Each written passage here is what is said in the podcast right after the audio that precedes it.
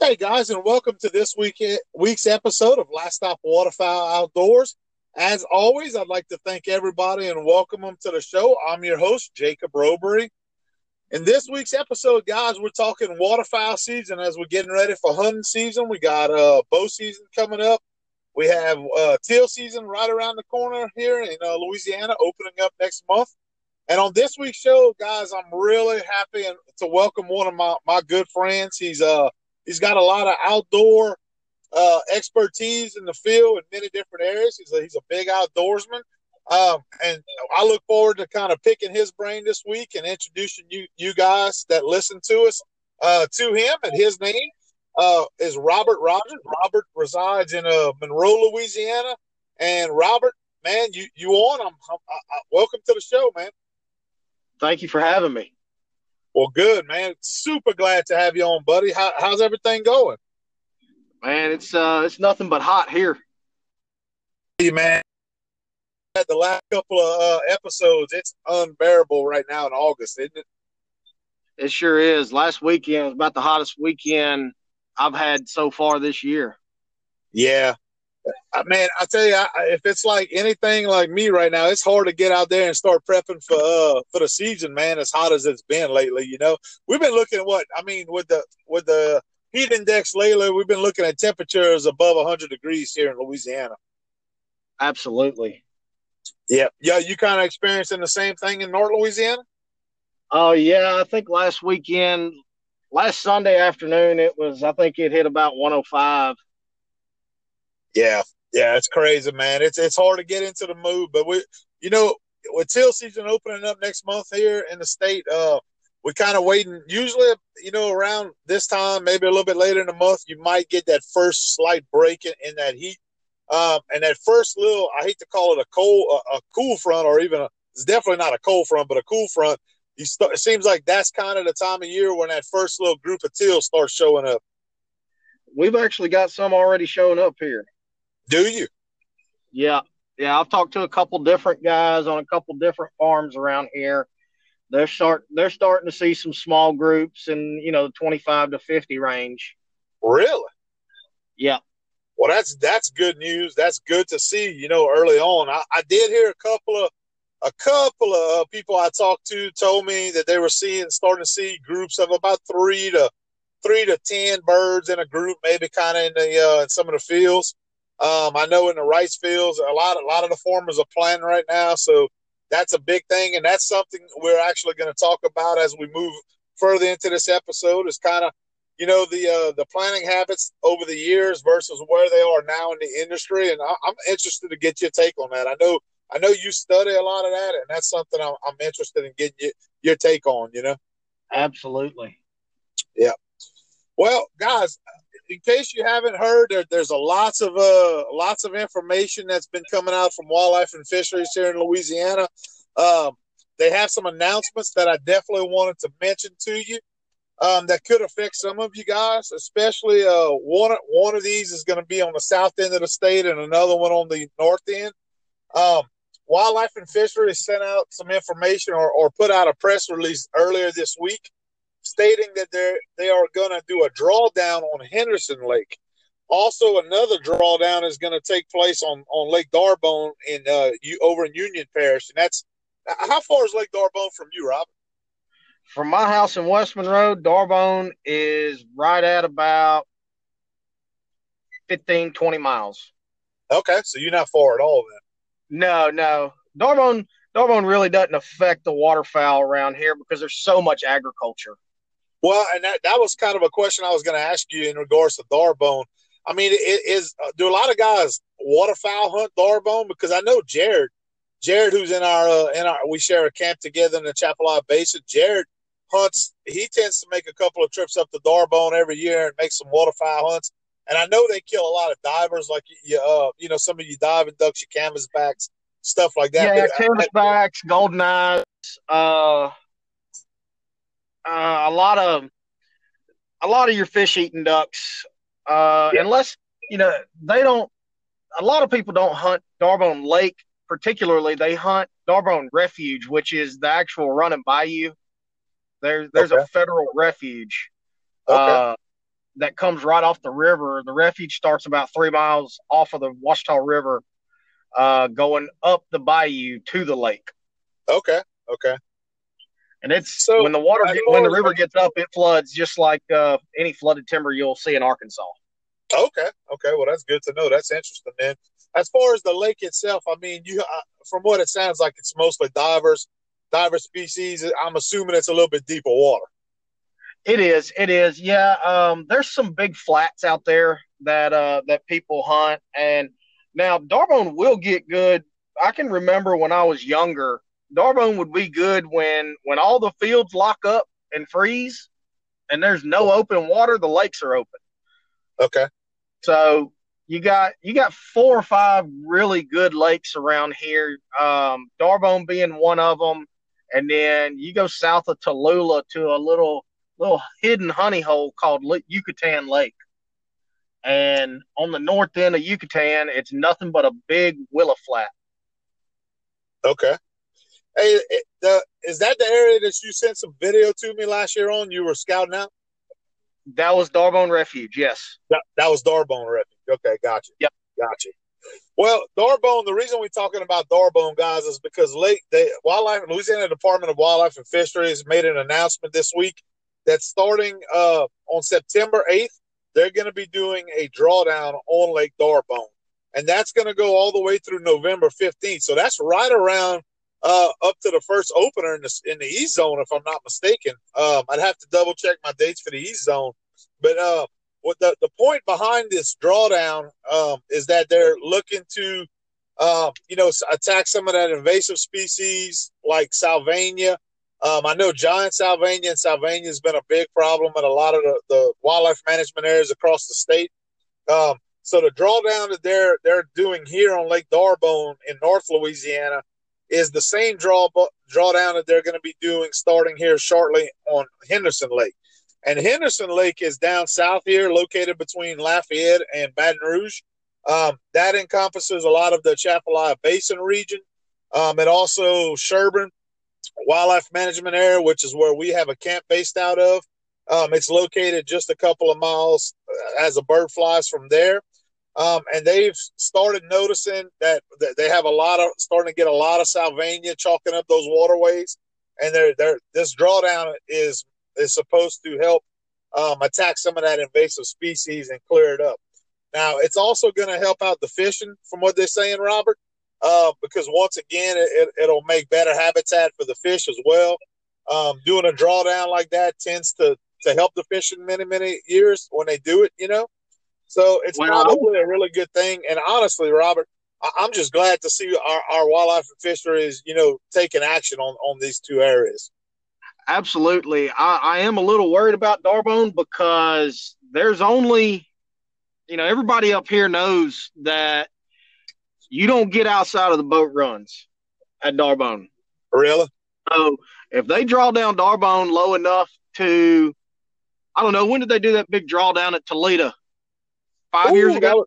Was, yeah, a couple of years ago. And they shoot this past year. This past year they had a big drought at Toledo. Well, if they if they draw down D'Arbonne ten foot, it's gonna it's gonna congregate those fish in the boat runs and it, it'll be it'll be easy pickings. Yeah, you, so they're going to have, have to be careful. Correct. Yeah, I can see that happening. I mean, that you know, and that's all part of where our tax dollars come in, our funding for the state to, to fund wildlife and fisheries. You know, when, when we have situations like that, that, those guys, we just have to, you know, put our faith in them and hope that they do their job in, in monitoring that the way it should be. You know. Absolutely, absolutely, and we got we got some really good guys up here. Um, I, I've I've I've had some run-ins with the wildlife fisheries, not any bad things, um, but I, I know a couple of them, and they're they're just solid people. They they love to hunt. They're conservationists, and and they they really love doing what they do. Yeah, and, and look, let's be honest. Mo- most game wardens and agents that we know are like that. They they they got into it for the love of the sport, just like we we have, you know. And uh, you know, unfortunately, sometimes they're handcuffed with the funding that's provided to them in order to do the jobs that we, as you know, consumers and as hunters and outdoorsmen, feel that they need to do. So you know, it's not it's not necessarily their fault. There's a lot of decisions that are made, you know, above their heads oftentimes, and unfortunately, that's just where politics plays into it. You know. That's right. Yeah. So, but look, guys, another announcement that I want to bring up for, for this upcoming season, um, especially all you wood duck guys that, that you you hunt the creeks, you hunt a lot of you, a lot of wood ducks throughout the season. There's a new uh, a new banding procedure that has uh, taken place this year. Um, basically, Wildlife and Fisheries, Louisiana Department of Wildlife and Fisheries, and the LSU School of Renewable Natural Resources and several other partners are conducting a study of box nesting wood ducks across the southeastern and mid Atlantic states, including Louisiana. So our state is included in that. And what they go on to say is that the study is being conducted to evaluate the reproduction from wood duck nest boxes maintained by Louisiana Department of Wildlife and Fisheries. So what you're going to see is if you are to knock down a wood duck this year, um, there is two types of bands that's going to be available on this situation, Robert. So you're gonna have you're gonna have some. If you're lucky enough to kill a banded wood duck, you may have the traditional band, the regular round band that you see around the foot. But with this program, if you kill a wood duck this year and you see an odd looking band on it, um, it could be. It, it's more than likely going to be part of this new this new uh, process that they, they're monitoring this year. And what it says is yeah. nesting female wood ducks captured during nest box checks are banded with standard aluminum leg bands. That's your normal ones that we're used to seeing banded birds. Ducklings yeah. have small metal tags affixed to the webbing between their toes, so they may not be identified during preseason banding efforts. So the new bands, what they're saying here is that they're going to have a small metal band between the webbing of their feet this year. So guys, if you see something like that, and you knock down a wood duck this year. This is only on wood ducks that they're doing this, from what from what it looks like. Um, that is part of this program of Louisiana Department of Wildlife and Fisheries, and they have a website that you could go to to report that because they want to try to track that those bands. That website is www.reportband.gov. So if you if you see once again one of these metal bands in between the webbing of the foot on these wood ducks that you kill, here in the state this year, they really are asking for our cooperation to report that information this year. So that's something important to keep in mind, guys. That's new for this year. What's your take on that, Robert? Do you have any any opinion on that? Uh, yeah, I, I just I want to I want to say that you know it's important that we that we all chip in and and pay attention and if you do it, uh, you know, report it. You know, yeah. that, that way they can have accurate studies and and help our help you know populate yeah help us as hunters and help the populations you know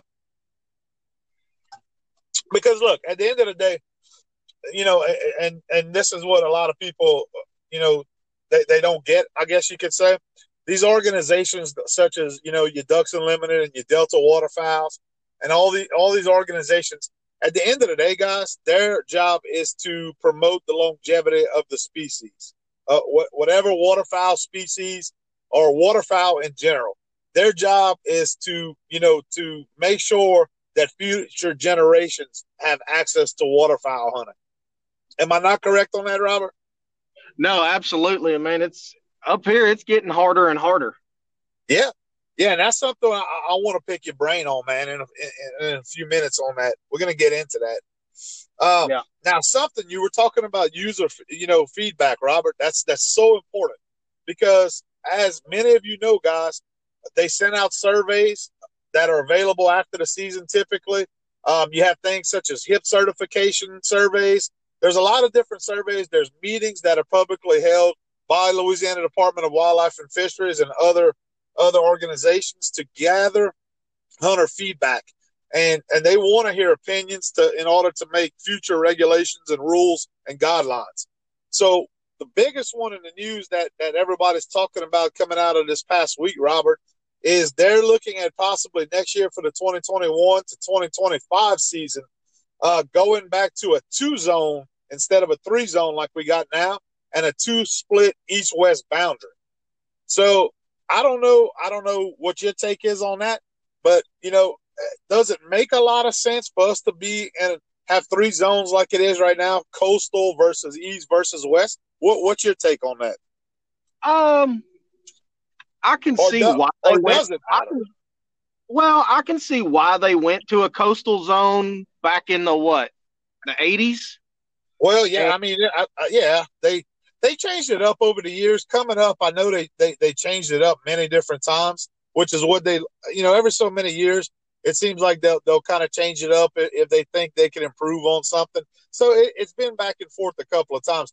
But look, I grew up in Evangeline Parish, Robert, and, and you know Ville Platte, all that area. A few years ago, they had Evangeline Parish, which is you know located west west kind of central west part of the state. They had them in the coastal zone part of it, you know. Yeah, which which was kind well, of crazy, you know. I, I thought well, that was absolutely. I, I didn't know how that ever happened, but that's that was the situation honestly, I, I wouldn't mind seeing it from Alexandria south be a coastal zone because here and here's why I say that. I've noticed over the past, I don't know, five, ten years, we'll get that one initial good hard front in October. Yeah. You know, and it'll get hot again. But in that within that front, that's when we really start getting excited because at night you can stand outside and you can hear geese flying. You can go out to your farms. You can check your blinds. That's when everybody starts getting ready. That's when birds are sitting on the water. We're yeah. already last year was was a phenomenal opening weekend for us in November, but it tapered off real quick. But two weeks before the season, we had some 20 degree nights. Yeah, and, I remember that. And so we were piled up with ducks. And yeah. if the coastal zone doesn't open before we do, they're y'all are never going to see birds down there. Well, I mean, look, this is what what doesn't make sense to me. Okay, those birds, it takes them a little while to migrate down down to the coastline. Say your Venice area, your, your coastal zone area. Okay. Yeah. But but yet, the last several years, the coastal zone is the first is the first zone to open up in the state when duck season comes around. Does that make any sense to you? Because to no, me, does, you know. No, I would almost rather them open duck season for the entire state of Louisiana the day after Thanksgiving. Yeah, yeah, I think a lot of hunters have been pushing for later dates. You know, the guys in the coastal zone. I, am right here in Ascension Parish in Gonzales, Louisiana. We, we're not far from the coastal zone. You know, and uh, and a lot of guys keep saying that, stressing that they would like to see the season pushed back to where, you know, we, we maybe even push into early February. And, Absolutely. And, you know, guys, mid February because it doesn't get cold. I mean, we don't get the Arctic fronts that we used to get. Yeah. For some reason or another. Like That's right. Yeah. Well, you know, and, and, the, the argument, the, the the opposite point, I guess, that you hear the officials make is that they don't they can't push it back because it starts it starts interfering with the with the pairing up and the mating season heading you know for mating season for them to be able to make the transition back up north successfully and be able to uh, find a partner to be able to mate with. And, and, that's that's something that you always hear is a is a comeback it seems like when uh I, when hunters start talking about it. that's that? a cop out to me that's a cop out to me okay. they start they start pairing up in mid December. Yeah, uh, yeah, you do. right in the middle of the second split, or the beginning of the second split. Yeah, yeah, and I agree with that. I, I, you do see them pairing up earlier. You know, it seems like it's earlier and earlier than it used to be. You know. Yeah, yeah, it does. Yeah, but I don't know. There, there's a lot of there's a lot of give and take there, but this this particular release that was uh that was put out this week um, what they're recommending is a two zone, two split east west boundary option for the 20 to 20, or sorry, 2021 through 2025 waterfowl hunting seasons.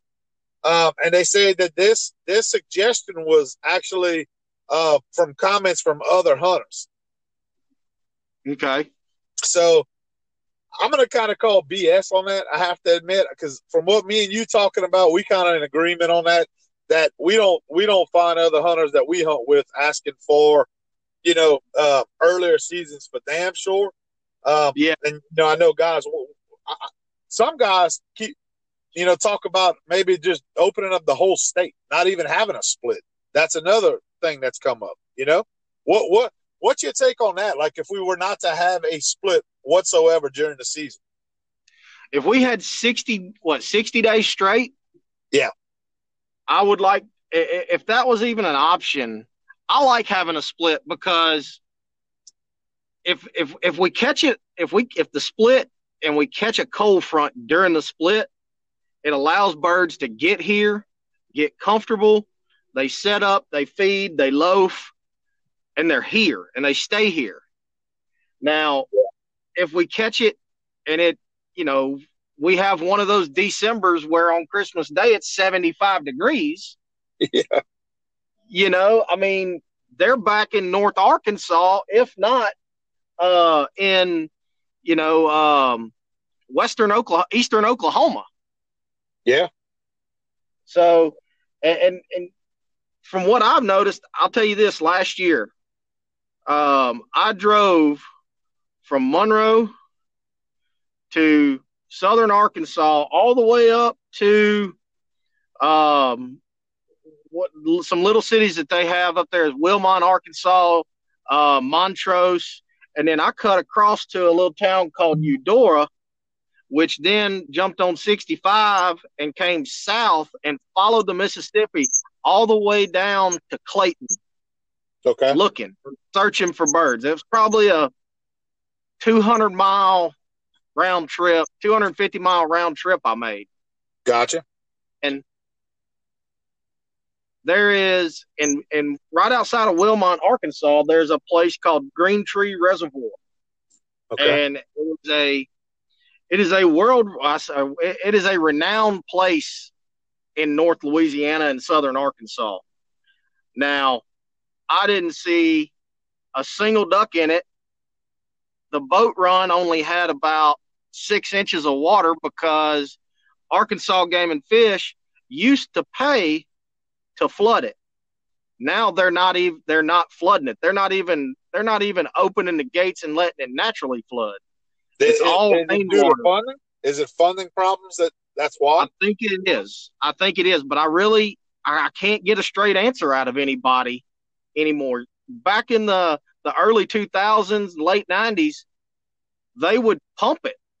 I mean, Arkansas would pay to pump it, and now they're not doing that and that's hurting us because yeah. it's a it's a really good resting spot for those ducks coming from. I mean, you can look on a map and you can go from northeast Arkansas down to Stuttgart, down to Bastrop. Well, Stuttgart, Pine Bluff, Wilmot, Bastrop, where Simmons Sporting Goods is. Yeah. Okay. And that is a straight line and you there's about four or five refuges that these ducks sit at the yeah. whole way. They just stop. They eat, they get up, and they fly the next morning or a couple days later. And when there's no water in there, there's there's there's nothing for them to there's nowhere for them to loaf. Yeah. And you know, you and I were talking about some farming practices. I used to have a camp up there back when I was in high school. We had we had eight pit lines that we rotated through. So we had about 3,000 acres of rice. Okay, and just to be clear for our listeners, what what area is this where you had a place at? North, uh, southeast Arkansas, and right outside of Wilmot, Arkansas. Okay, okay. So we we're in the Mississippi Fly Zone, of course, and this right. is, is, this how far from Louisiana border is this? Um, sixty miles. Okay, so you're right above. Yeah, I mean it, it. It literally takes me one hour to drive from my house to Green Tree Reservoir. Okay. And so I've been going up there for years. I went up there year before last and rode around on the farm that I used to be a member at, they have pulled up every single blind. Somebody bought the farm when when the old man died that, that used to farm it. Somebody okay. out of uh, out of New York, a lady out of New York bought the farm. Really?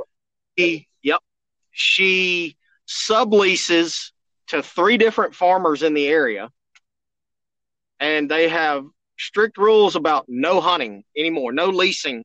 She doesn't want to deal with the insurance. She doesn't want to deal with the leasing part of it. So now they've gone in and they've completely changed the roads to all the farms to make, you know, 200 acre fields, straight wow. 200 acre block. Wow. And just strictly for farming uh, purposes. Strictly for farming.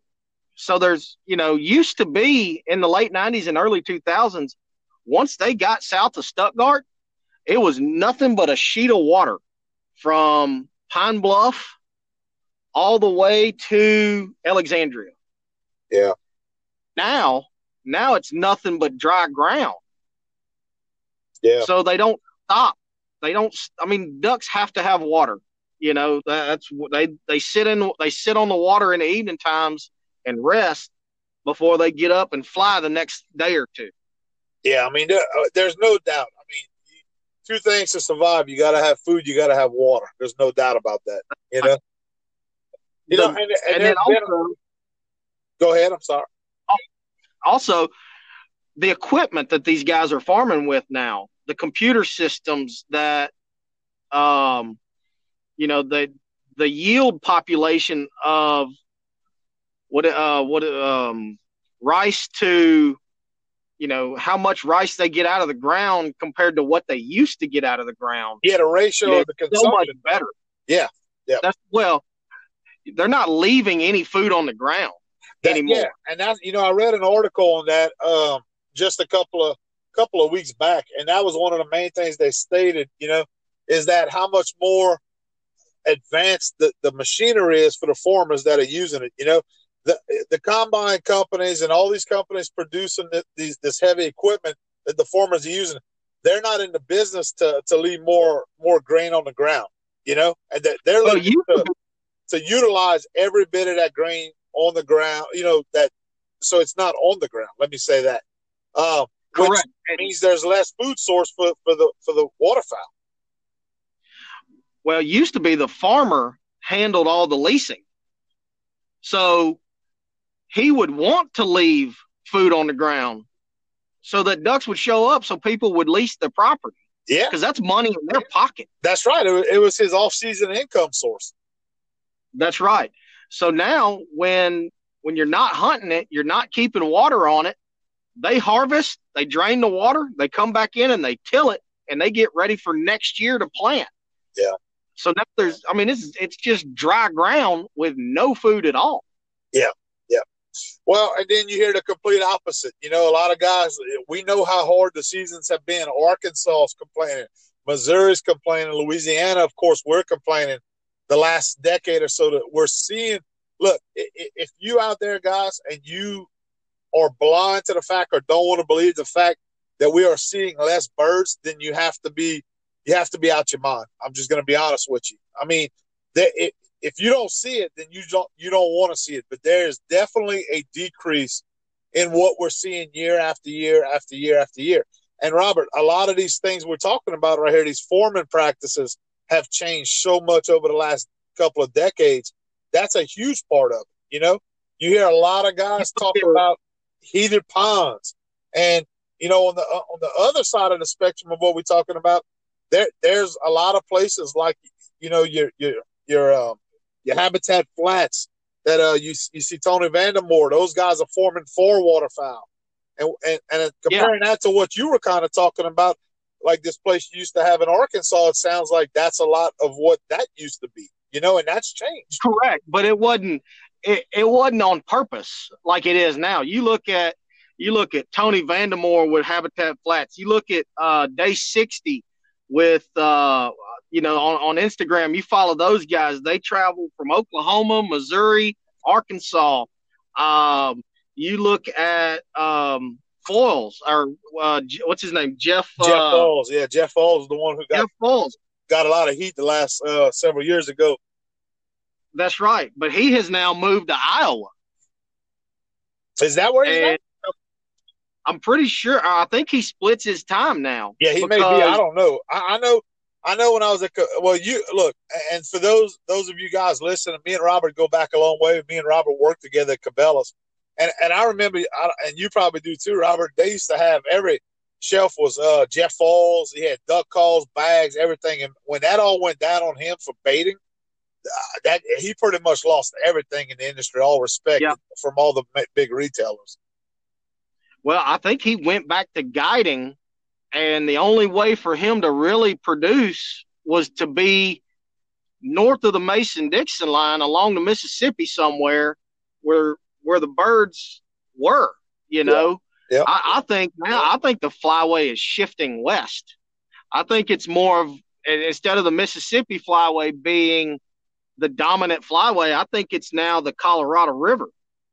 Really? Because reason I say that is Oklahoma has been producing stupid, stupid kind of numbers over the last five years. Yeah. I know people here in Monroe that have gotten out of duck leases and said, man, it's just, it's entirely too expensive now.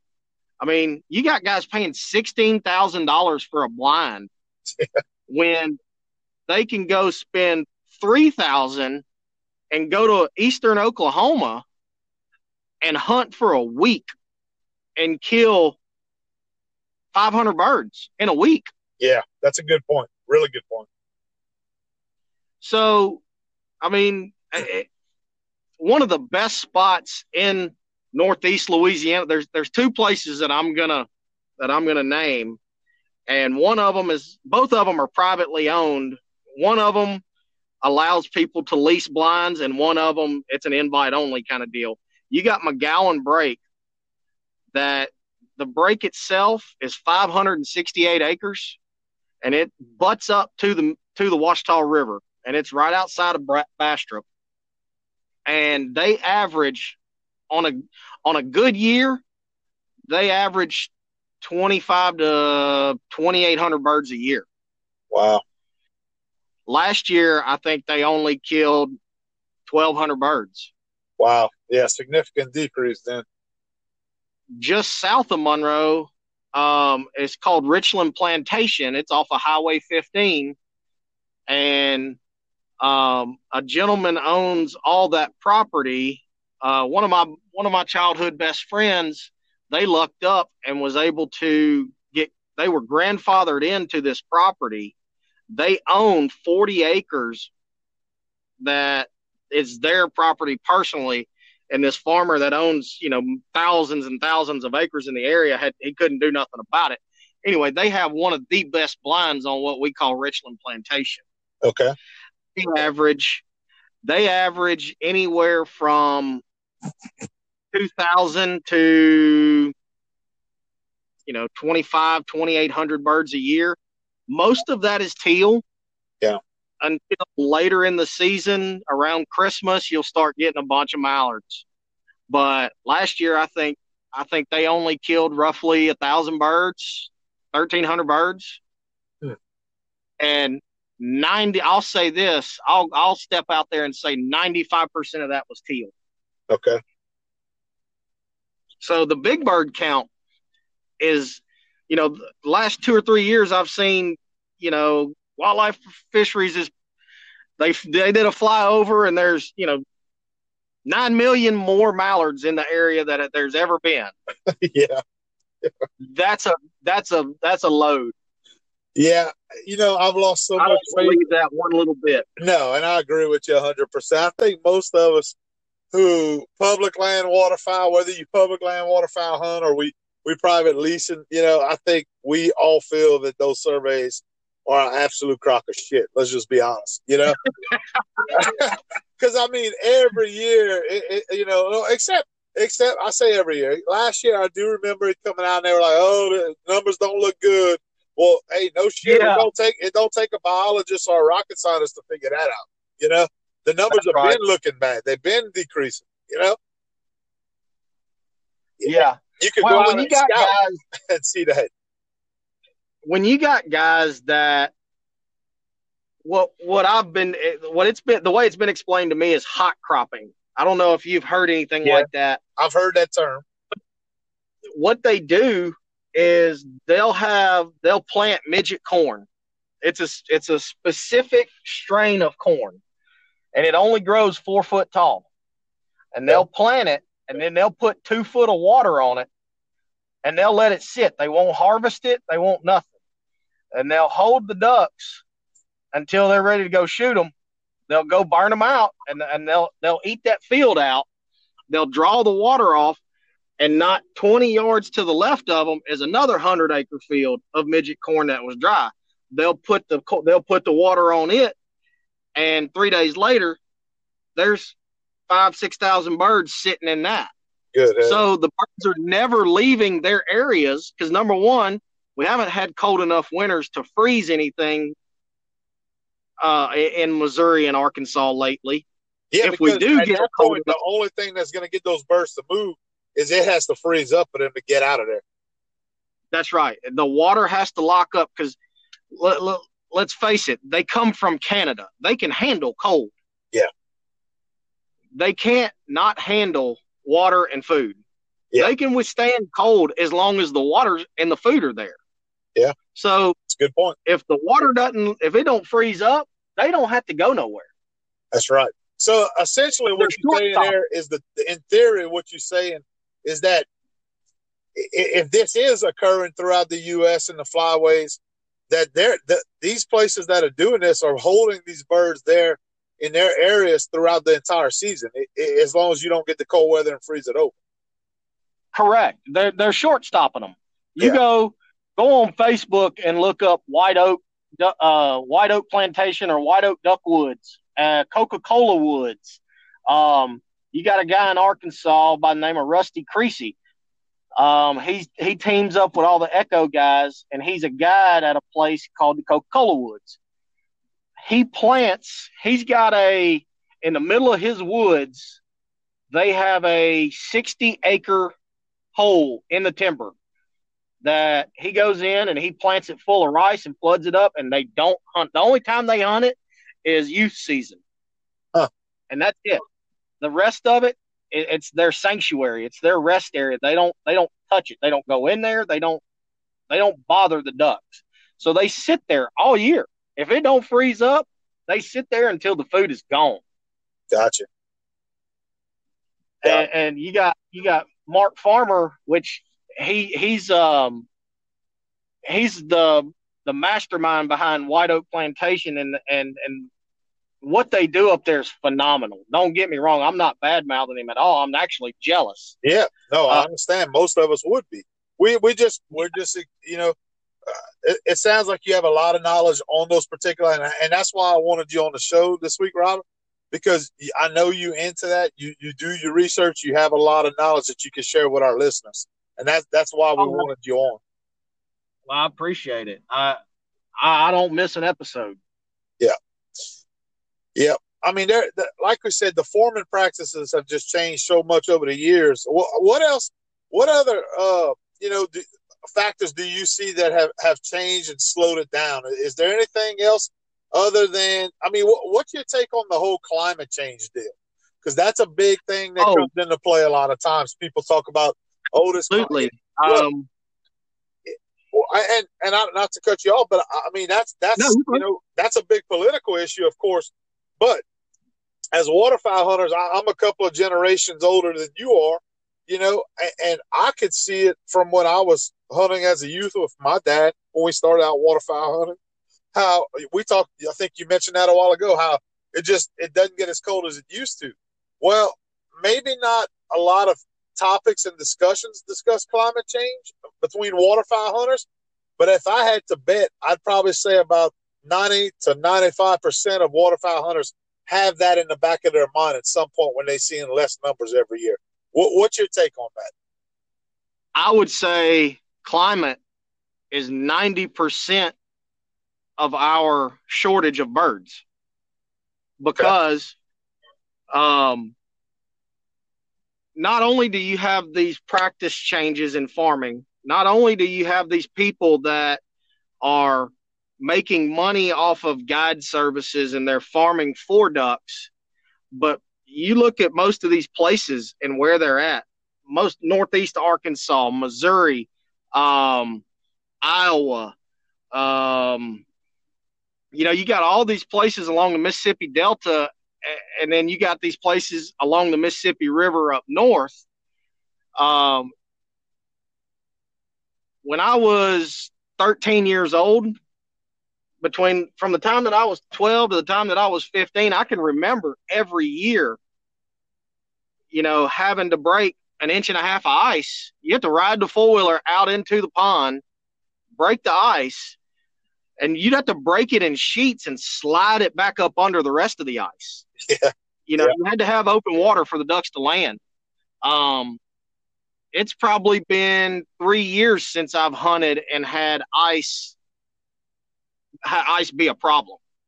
Gotcha. I can remember when I was a kid, you know, we would have at least one ice storm a year during during hunting season, and it, it- you know, we'd have I don't know a week or two of just bitter cold, yeah. and now it seems like that is getting pushed later and later in the year. My parents live in Little Rock, and it's not until mid to late February they're getting snow and bitter cold. And then it goes into March. I can remember 10 years ago, they had six inches of snow on March 3rd, Wow. you know? Um, so I, the climate is, I think climate is one of the biggest things. Now, we can't control Mother Nature. We kind of have to just deal with what we got. Yeah, But- definitely.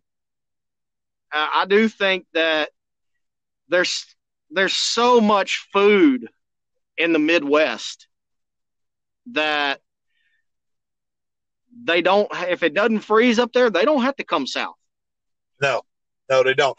You know, you mentioned Oklahoma a while ago. Oklahoma has made a lot of headlines for waterfowl hunting over the last several several seasons. Uh, in particular, Jared. I'll mention Jared again. Jared Hughes, who's in our duck camp with us. He's a uh, big outdoorsman as well, and and you know Jared as well. Yeah, him and a uh, a buddy took a trip. They got in the truck last year. They were they were just fed up with the waterfowl hunting here in the state, and they uh they took a trip up to Oklahoma last year packed the truck up, packed their gear, brought their shot, their decoys, and, and, and you know guns and shells, and they went start knocking on farmers' doors and people who had big big farms in Oklahoma, and they they had some of the best hunts. Jared told me he's ever hunted in his life in Oklahoma last year. He said, first of Oh, all, he yeah. it was a completely different atmosphere than down here. The way the, the way they you know that you know these these property owners were were so very nice. They were very welcoming to them. Now, I- I don't want to say everybody packed the truck this year and headed to Arkansas and Oklahoma and all these other places and go knock on people's doors. That's not necessarily what we're promoting, but that's what they did in this situation. And he said, he said the people were so welcoming. They loved that they were from Louisiana. They had an interest in waterfowl hunt, and he and he said almost every farmer they talked to, they were like, "Hell yeah, go utilize what you want." you know, just don't don't kill more than you su- not supposed to. Uh, but man, they're a nuisance to our crops. Go ahead and go hunt them. And and he had we had posted some video clips on our Facebook page last this past year of them setting up on some cow ponds in, on these farms, and the mallards are just cupping into these little small cow ponds. It, it was absolutely Yeah, they're not even an acre. They're not even an acre pond, and they, there's so many there's so many ducks sitting on them you can't see water. That's it. That's it. And uh, you know, he, he said he said it's like something I- we've never experienced living here in Louisiana. It was just that's how many birds they had, and the birds were just not gun shy at all. They'd work right in. He said we, we we'd hardly even have to call. They would come straight to the decoys and cup in. You know.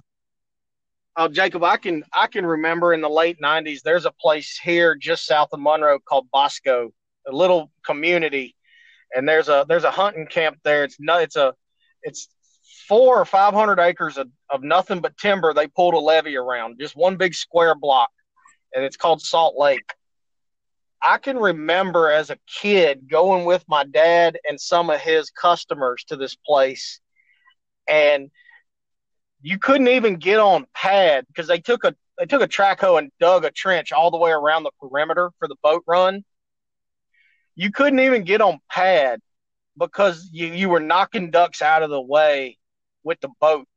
By the you were done, you didn't you didn't pull your gun to shoot a wood duck, a teal, or a gray duck because there was so many mallards in the area. You were guaranteed. It didn't matter if you were hunting by yourself or you had 10 people in the woods, you were guaranteed a limit from 99 to 2005. Wow. I, I can remember those days. One of the best hunts I ever had was on that Richland plantation I was telling you about. Uh, there's a little, there's a little hole, a little timber hole that we built a blind in, and it was blue, blue sky, sunshine, high, high pressure day, and I mean, no clouds in the sky. You could, the ducks looked like they needed mask as high as they were, and you could call as loud as you wanted to, and they would just, I mean, it looked like a piece of coal falling out of the sky. Yeah, just, just falling down. from the heavens. Yeah, but you don't see that no more, man. You don't see this year. This year, I saw something that I was that I've never seen, and that was the pintail count was just outrageous this year. Yeah. I saw more pintails. I saw more pintails this year than I've ever seen in my entire life. I mean, it was droves and droves and droves of pintails. Used to be that used to be mallards, and yeah. you just don't see the mallards like you used to. You know what's crazy? Go, you know, piggybacking off what you're saying there is that you're not the first person that told me. You know, every year they're seeing more and more pintails show up, and, and what's absolutely mind blowing is if you look at you look at the regulations here in Louisiana. I think um, I'd have to go back and verify that, but I'm 99 percent sure one pintail we allowed per hunter. You know. Uh, yeah, it, it, was. They moved it a couple years ago. It was two pintails, and, and, now it's one. Yeah, I think it's one this coming season. And, and, like I said, I usually brush up on that pretty good before we open, but I think I remember seeing it's one this year. So but I mean, one or two, uh, still one or two. Yeah. You know, and, and you're seeing a lot more. Maybe uh, you know the statistics show something other than what we're seeing in the field. But I agree with you. More and more of us hunting are, have been, you know, pintails have been coming up. Guys that want to put a pintail on the wall and mount a trophy. Uh, uh, you know, a bull sprig or something like that. You've had more and more. I, I mean, I just going off of memory, I've had more friends of mine be able to mount a, a pintail in the last probably four to five years than I could ever remember. Yeah. Well, and another thing, you know, I I hate a pintail. I hate a pintail with all oh, my might. I'm the opposite. You can't talk. You can't talk to them. You can't call at them ducks for nothing. Oh God, they are pretty when they come in. Though. Oh yeah, there ain't no doubt. Don't get me wrong. I got one on the wall two years ago. That's it's a split. It's a it's a double sprig. That the longest sprig's a ten inch sprig. Oh hell, I'm I, I am jealous of that now. I gotta admit. I, you never showed I mean, me that. I gotta get a picture of that, man. You need to take I'll a picture of that. So send, send us I'll a picture a of that, and we're gonna put it up on our social media page on our Facebook and Instagram page. I'll send you a picture of it tonight. Yeah, we want to we want to see that. I'm sure everybody listening would like to see it. Yeah, I not uh, to put you on the spot. I mean, no, no, not at all. I mean, we have for for some reason here in the rice fields we have a lot more opportunities at pintails than than a lot of people do. Yeah. Uh, especially especially around around your area. You know, y- y'all hunt you know, y'all y'all don't have the agriculture that we have. Well, I'd say you know? I'd say South Louisiana we don't because you know going back to foreman practices have changed over the years. Here, you know, in the coastal zone, south the south uh you know of I ten, I would tell you coming toward Baton Rouge, your, your Gramercy, all those areas. That's all sugar cane yeah. nowadays, and not That's once right. have I ever seen a duck eating sugar cane personally, you know? Well, I mean, you go back, you go back to what Scotlandville, um, back from where your hometown is. I mean, you go all that area is nothing but rice fields. Well, that's it. I grew up in Evangeline Parish. We had Evangeline of Vols. We had all those areas. All, all I grew up hunting was rice fields, you know. And many yep. of you listening, you if you Lafayette, Crowley, Rayne, Eunice, all those areas, Westport heading toward Lake Charles, it's rice fields. That's what that's what that's we grew up hunting. We were in pit blinds. We were hunting kind of like it is up north in Monroe where you are. You know, a, a, a lot of it is is like that here. If you if you own a private blind somewhere, you're in a pit blind. Yeah, yeah. At, so whereas you come east, southeast in the state, the portion where we are here, and further down, you got sugarcane practices now. You know, I think that's a huge part of what's killed Maurepas Swamp over the years. That and the yeah. introduction of, of, of, you know uh, Salvinia and invasive species clogging up the swamp. That's a big part of it. But a huge part of it that you don't hear guys talk about is the agriculture changed in this area. You know, Maurepas Swamp, right. we've talked about it on other episodes.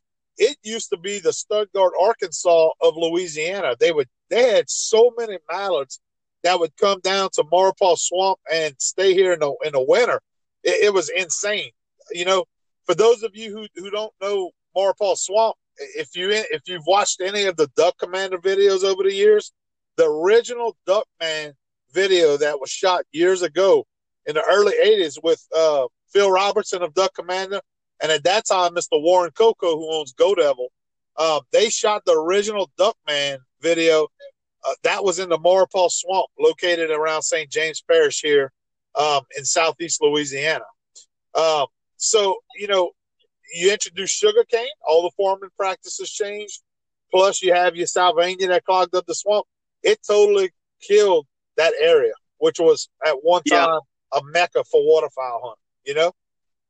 Yeah, yeah, no doubt. There, there's no doubt about that. The so, one thing that we have, besides, I mean, we have it all here. We have rice, soybeans, and corn. Yeah, and and then on top of that, when the when the Ouachita River gets up, we have pin oak flats that the ducks will go and loaf in. You got you got what they call Upper Ouachita refuge that if you pull it up on the map, it's thousands of acres that touch the, the river. And when the river gets out of its banks, it, it's nothing but a solid white oak, pin oak flat that the ducks will get in. I mean, I got pictures on my phone two years ago. I'm standing in knee deep water next to a next to an oak tree that's probably 150 years old. Yeah. You know, and I mean that's what it's like in Stuttgart and and surrounding areas in Arkansas. I mean, I used to go up and hunt Bayou Mito, or as they call it, Bayou Mita, mm-hmm. up there. And uh, but I mean, guys in Louisiana, South Louisiana especially, don't understand because you go, you ride you, you ride your boat down the bayou, and it don't matter where you look, you can turn off in the woods, and when you step out of the boat, you're in knee deep water, and it's like walking on concrete. I mean, yeah. the only thing you don't you don't have to worry about falling over cypress knees. You don't have to f- worry about none of that. All you got to worry about is logs laid over trees that you got to step over. Well, yeah, uh, I guess it, I guess it depends on where you are because there's a huge difference between like where we are in the Atchafalaya Basin. You got hard bottom, which is cypress, cypress, tupelo, you know, oak tree flats. But as you come more south, southeast, as you get, like I mentioned, in the Maurepas Swamp, hell, you can't step out the boat in Maurepas Swamp without sinking to your to your waist or your ass because it, it's yeah. a it's swamp. It's a muck. It's a muck. Unlike anything I've ever I ever experienced growing up when I when I married my wife who was from from Lutcher, and I started hunting with my father, and they were laughing at me because I was trying to walk the swamp like a rookie, and they had done it their whole lives, you know. And and yeah. here I am, uh, you know, trying to walk this thing, and it's like I'm in quicksand. So there yep. there's terrain differences for sure. You know, there's you definitely see yep. it as you come more south. You know, in in the state. So absolutely. But look, we, we have about five minutes left in the show, Robert, and I, I just wanted to kind of ask a couple of questions. There's a there's a segment that we started last year on our Facebook social media page called Camp Chronicles, which I found very interesting. As hunters, of course, we know we, we, we meet other hunters. That's one of the great things about our sport. That's one of the, the most fascinating things I, I enjoy about hunting public land.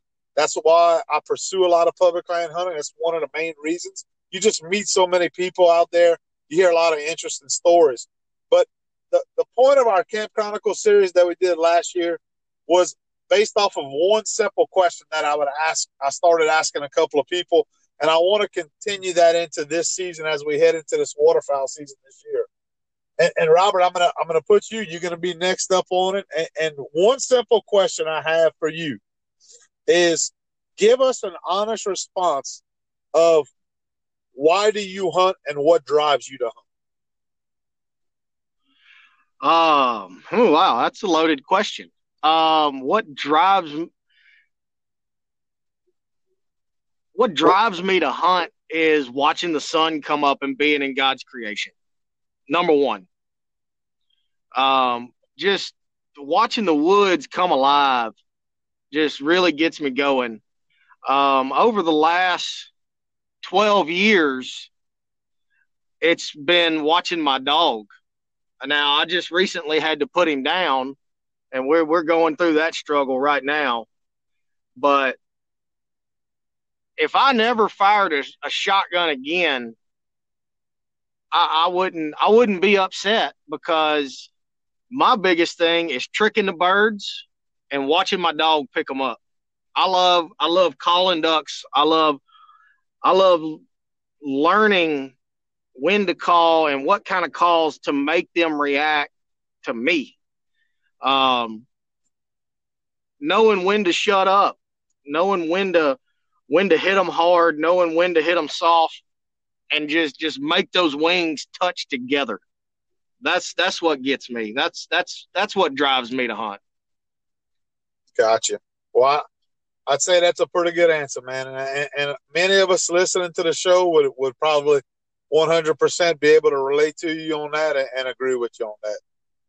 So, yeah, I, I, tell you, you know, when I started, I started doing this little series of Camp Chronicles last year. I asked my son; he was the first one, and and he at the time he was ten years old, Robert, and you know Jackson really well. He's, you like an uncle, absolutely, and and he, it, it's I wanted to start with him because I wanted to see a, a child's perspective on it. He he's ate up with it. He loves it right now, and it's it's growing more and more with him every year. I, I see it, and I wanted him to be able. The great thing about this, the social media, and about us doing, you know, the stuff like we're doing here with Last Stop Waterfowl Outdoors podcast, um, is I want to, I wanted to be able to offer them a a you know basically a journal type you know opportunity yeah. to be able to look back years from now and and say, hey man, you know, I shared this experience with my dad, or hey, I I experienced this with Mr. Robert or Mr. Troy or whoever's part of our group, and oh yeah, boy, we were we, we had a great time on this particular hunt, and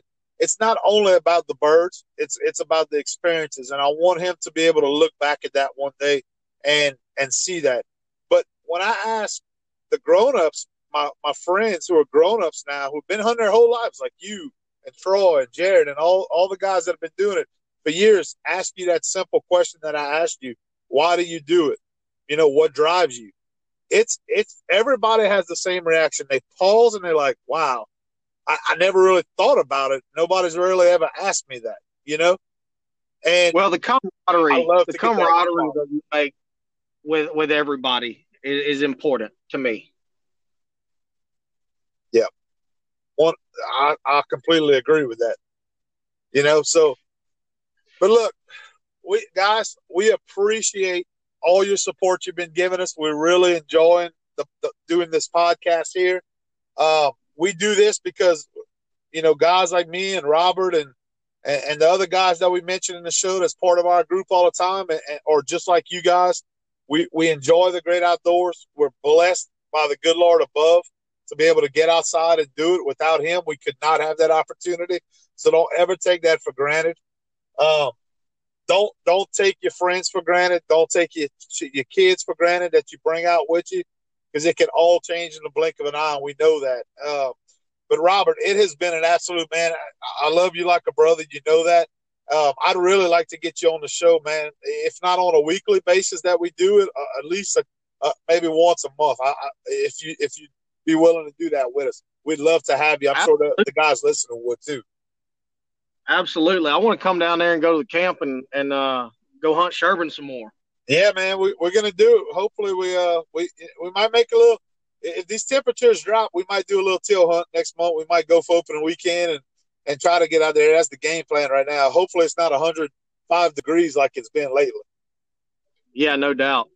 You know how that goes. But guys, look, we have a lot of great content like we got on the show this week uh, for you up on our Anchor.fm app. You can catch our podcast, Last Stop Waterfowl Outdoors, on any of the popular podcast streaming platforms.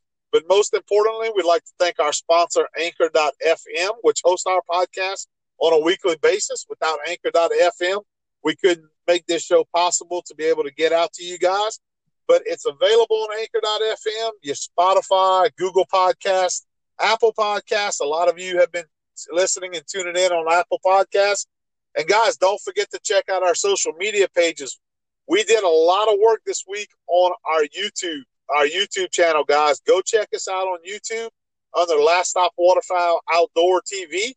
Um, we have over 40 videos from the last uh, couple of years, just short vlogs, video clips um, of trips that we've made, and some uh, some you know uh, equipment videos that we did on equipment that we've used out in the field that we think can benefit you, or maybe not benefit you in some cases. So we did a lot of work on our Facebook page this week uh, to update some information on there. Go check it out. If you like the content that you see, we ask you guys to click on the subscribe button and uh, ring the bell for notifications when we have new videos hit YouTube. You'll be notified. You can also check us out, as always, on Facebook on the Last Stop Waterfowl Outdoors and Instagram. We have a lot of good content up on our Instagram page. And Jackson, as I mentioned on the last couple episodes, got us into TikTok, Robert. So I don't know if you TikToking or not, but uh, or uh, we're going to see what President Trump does with all that. Because from what I hear, TikTok is supposedly going away in 45 days. So, so we'll see. I think a lot of stuff on... is going to go away in 45 days. Yeah. yeah, we might not be on TikTok much longer, but guys, we are on TikTok as we speak. So, so as long as we're not taking now, we plan on putting some content, uh, content on there. Jackson's been getting into the whole videography thing, and he's starting to get into to being uh interested in, in camera work and stuff like that. So we look forward to uh, getting you some action this year on some hunts. We're not at, by any means professional when it comes to that, so bear with us, and we do it the best we can to be able to share our experiences with y'all. But just want to thank everybody for tuning in again this week to this week's episode of Last Stop Waterfowl Outdoors. Robert, want to thank you one more time, man. It was a blast. I, I loved having you on the show, and I want to thank you for your time. And until next time, guys. Thank you for having me. Yeah, no problem, buddy. Until next time, guys, we hope to see y'all in outdoors. Everybody stay safe and God bless. This is Jacob with Last Stop Waterfowl Outdoors.